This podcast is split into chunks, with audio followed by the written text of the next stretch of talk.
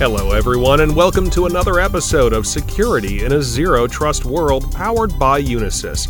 As always, I'm your host, Steve Mullen. As we all know, cybersecurity can be very expensive. We also know that it's worth it.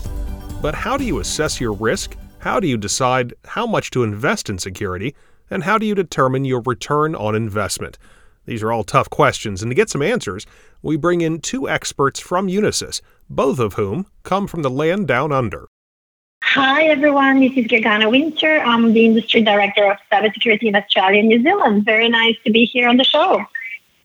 Hi all, this is Ashwin Pal, Director of Cybersecurity Services, Unisys Asia Pacific. Great to actually have you here. All right, I want to thank you both for joining us. Uh, we're going to launch right into our first question, and I want to ask you both this first question. I'll start with Gergana, though, and then Ashwin can jump in. Gergana, how do organizations perform cyber risk assessments today, and how do they use those assessments to make investment decisions?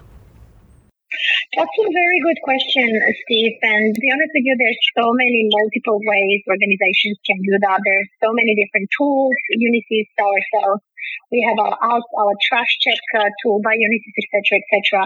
So the new tools are the one way to skin the cat, and they're very, very successful in doing so. However, the traditional and old way, which unfortunately is adopted by, I would say, 85% of the organizations in Australia, but also globally, is based on simple spreadsheets. Ashwin, I would like to hear your opinion on that actually. Oh, definitely, Gergana. Thank you. And, uh, you know, I do have an opinion on this particular topic. Um, as Gergana said, a lot of organizations basically are using spreadsheets to do their risk analysis. And unfortunately, what they're doing is not a risk analysis. What it is, is a gap analysis. So if you look at, and I'm going to go back to the basics here. If you look at the formula for risk, it basically entails probability times impact. That's fairly well known. And the way you work out probability is effectively threats times vulnerability. Now, as I said, a lot of organizations are using spreadsheets to do a gap analysis. So you're leaving out the two key factors that I actually mentioned earlier, which is impact as well as threat. As a result, unfortunately, what's actually going up uh, to the boards and execs to make investment decisions is incorrect data. And as a result, the investment decisions that are actually being made can be questionable. So Trust Check in particular actually does help address that area. And look, I mean, I have seen a couple of other tools uh, that are coming close to what Trust Check does. But to be honest, um, one of the tools I looked at doesn't actually do the impact part. So it actually doesn't give you quantifiable data uh, on what would actually happen, or what it would cost you if there was a data breach. And the second one that I actually saw doesn't really take into account real and current threat information. So those are two of the um, key drawbacks. But going back to what I actually said, if one is actually looking at doing a risk analysis, you must make sure that whatever tool you're actually using is going to cover those two basic areas and the sub area out of probability being threat and vulnerability. And Ashwin, what is a CISO most concerned about when presenting to a board of directors? This is actually becoming more and more of an issue right now, particularly with threat landscape increasing and threats, frankly, just increasing because of remote working, uh, you know, working from home and things like that. So what I'm actually hearing a lot of the boards asking their CISOs are basically four questions. The first question tends to be, where is the current investment being spent and what impact has it had on our cyber risk posture. Obviously, every organization has actually made an investment in cybersecurity, but a lot of boards and execs are still asking the question, where has the money gone and what are we getting for this? Because obviously, you know, everything in business is all about return on investment. The second question, which is very important, is what is our current cyber risk position and how are we actually mitigating our cyber risk? Obviously, boards and execs um, literally exist to manage, particularly boards, manage risk on behalf of the shareholders. So, as part of the risk management initiative, they need to actually understand, um, clearly understand what the risk position is, and you know what steps are actually being taken to actually mitigate cyber risk. Third question I've actually heard seen being asked are what are the plans to align our current cyber risk position to our risk appetite?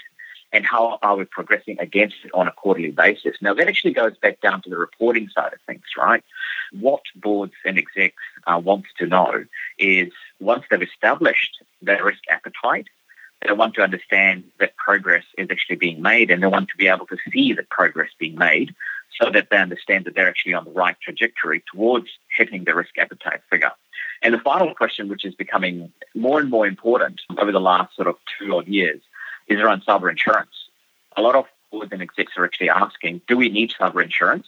And more importantly, how much do we need? Because at the moment, a lot of people are struggling to be able to quantify that figure um, of residual risk, which is usually what you get insurance for. So those are the four questions that I'm actually hearing. And uh, turning back to Gergana, is it possible to quantify the ROI of cybersecurity, and why is that important?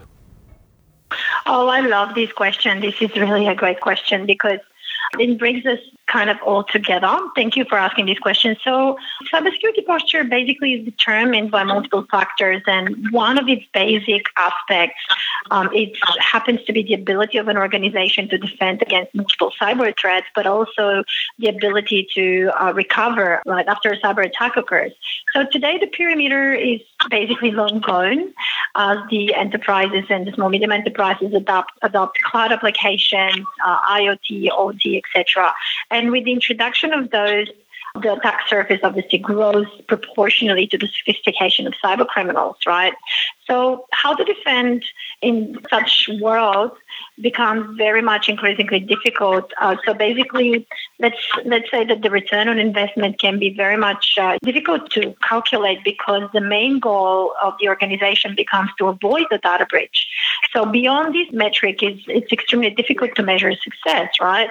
So there are some things that I have been researching on the topic though, because it, it uh, really inspires me to be able to provide to the organizations we're working with the ability to not only calculate the return on investment on their cybersecurity solutions, but also show progress, which is what Ashwin was talking about. So, you know, there like a few questions arise on, on that topic. First of all, is how can the management team or the executives transform the spending into a return on investment for the organization? And the second question would be uh, how they actually can ensure to the board that the chosen solution will be the best to protect their environment and, and organization, right? And those two questions, obviously, we have no certain answers because that, that would vary and depend on the type of organization, the business they have, and they're in. And we can still rely on a framework that can reduce risk and allow us to actually maximize return on investment. So the first thing to consider, however, is what we call don't boil the ocean strategy.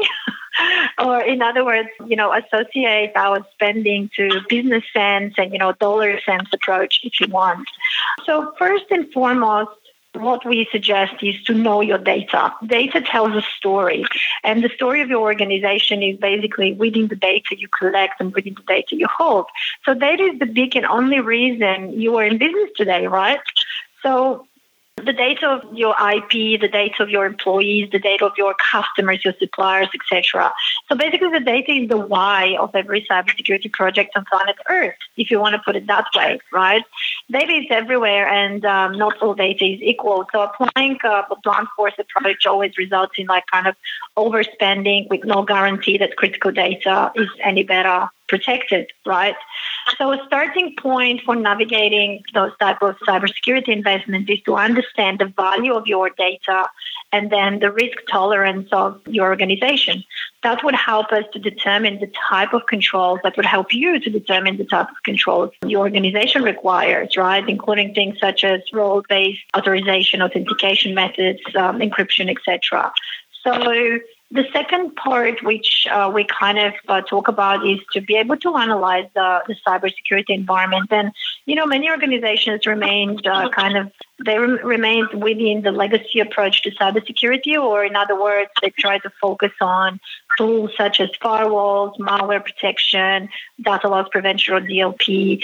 Um, but you know, if you look at the different studies around the world conducted by Ponemon Institute that conducts the cost of cybercrime uh, study, there is a huge like it's a huge mismatch on the market. So, for example, um, that study has found that the biggest security investment for organizations still revolves around the perimeter controls, or in other words, next generation firewalls. However, in terms of what actually was most effective for stopping cybercrime, that approach is not the most effective one. It ranked only number five.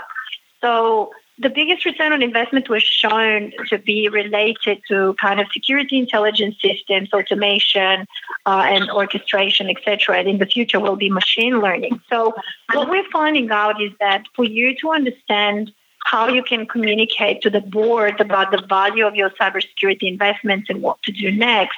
First of all, you need to understand your data and your environment. And then there is one part which I actually took inspiration from Ashwin's uh, recent white paper around building protections and not uh, forgetting the basics. But I'll let actually Ashwin elaborate on that. Ashwin, do you have more to add? Uh, yeah, very briefly. I mean, uh, as as Gergana said, at the end of the day, the return on investment for cybersecurity really comes down to, um, you know, what do you want to protect? What's the value of actually what you're trying to protect, and being able to quantify that. And as Gergana said, you've got to start with the basics, make sure you actually get that right. But please ensure you actually have a plan to work towards, because without a plan, you would effectively be shooting in the dark and you know you won't be able to mitigate risks down to a level that the organisation is comfortable with. And Ashwin, a question for you: How can CISOs predict or at least estimate how much to spend on cybersecurity? the million-dollar question. Look, the simplest way to do that, frankly, um, Steve, is uh, you've got to understand the organization's risk appetite, right? So that's really the goal you actually want to hit. And you've got to work backwards effectively and figure out where you are today and how do you get to the risk appetite figure and what effort it's actually going to take. That's what's going to dictate the expenditure required to get to that end goal. So the key thing here is you've got to make sure you do have an end goal, otherwise you will forever continue to spend money on cybersecurity and to no end. The second piece that is actually important is being able to understand the return on investment, as we discussed in the earlier question around each one of those investments. How do you actually calculate that is by actually understanding the value of risk you're actually mitigating per the control that you're actually implementing. Why that is actually important is that you want to not only just prioritize based on whatever is giving you biggest bang for buck, but you also want to make sure that you're actually hitting the biggest issues first. So the control is an example that is going to give you biggest return is the one you should be investing in. Not only is it actually giving you a positive ROI, but what it's actually doing is allowing you to mitigate the greatest amount of risk for the dollar that you're actually spending. So that's effectively how you go about estimating or directing your spend towards cybersecurity. But at the end of the day, there is no one figure what that will be is going to be dictated by the boards and execs risk appetite and the path in your current posture and the path you're actually taking to actually get to that risk appetite. And final question uh, this one's for Gergana, but Ashwin can feel free to jump in as well. We know that making data driven decisions is critical for organizations. Why is it particularly important when it comes to cybersecurity? Another million dollar question. Steve, thank you for that. So, yes, data driven decisions are definitely very important and critical for organizations in any area of investment, but most importantly in cyber, because in cyber we have a saying that says, um, that you know the criminals have to only get it right once where we have to get it right every time to protect or to be able to recover from a cyber attack right? So data driven decisions in cyber become even more critical because we have seen in the latest breaches happening around the world how easy it was for the criminals to take over and to, you know, prove damage to create damage within the organizations where they were able to get in, right? So in that in that case scenario, cybersecurity is even more vulnerable to that type of um, of situation. So that's why data-driven decisions are the king. And what I love about what Ashwin just said actually connects very nicely to this question and to what I'm, I'm answering on it is that basically, if your organization is not able to make a sense of the risks that you're having internally, you're not going to be able to make data driven decisions. And how do you calculate the risks? Obviously, as we always spoke at the beginning, there are different tools, different methods that exist. But the most the most efficient one that has been proven to work every time, time and again, is the one where we take into consideration all the different risks within the organization and the different controls.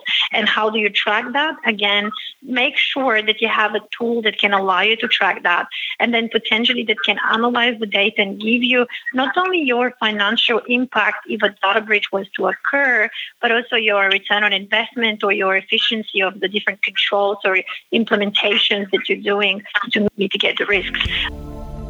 All right, that's our final question. Ashwin Pal, Gergana Winzer, thanks to both of you for being with us today. Thanks. Thank you so much for having us.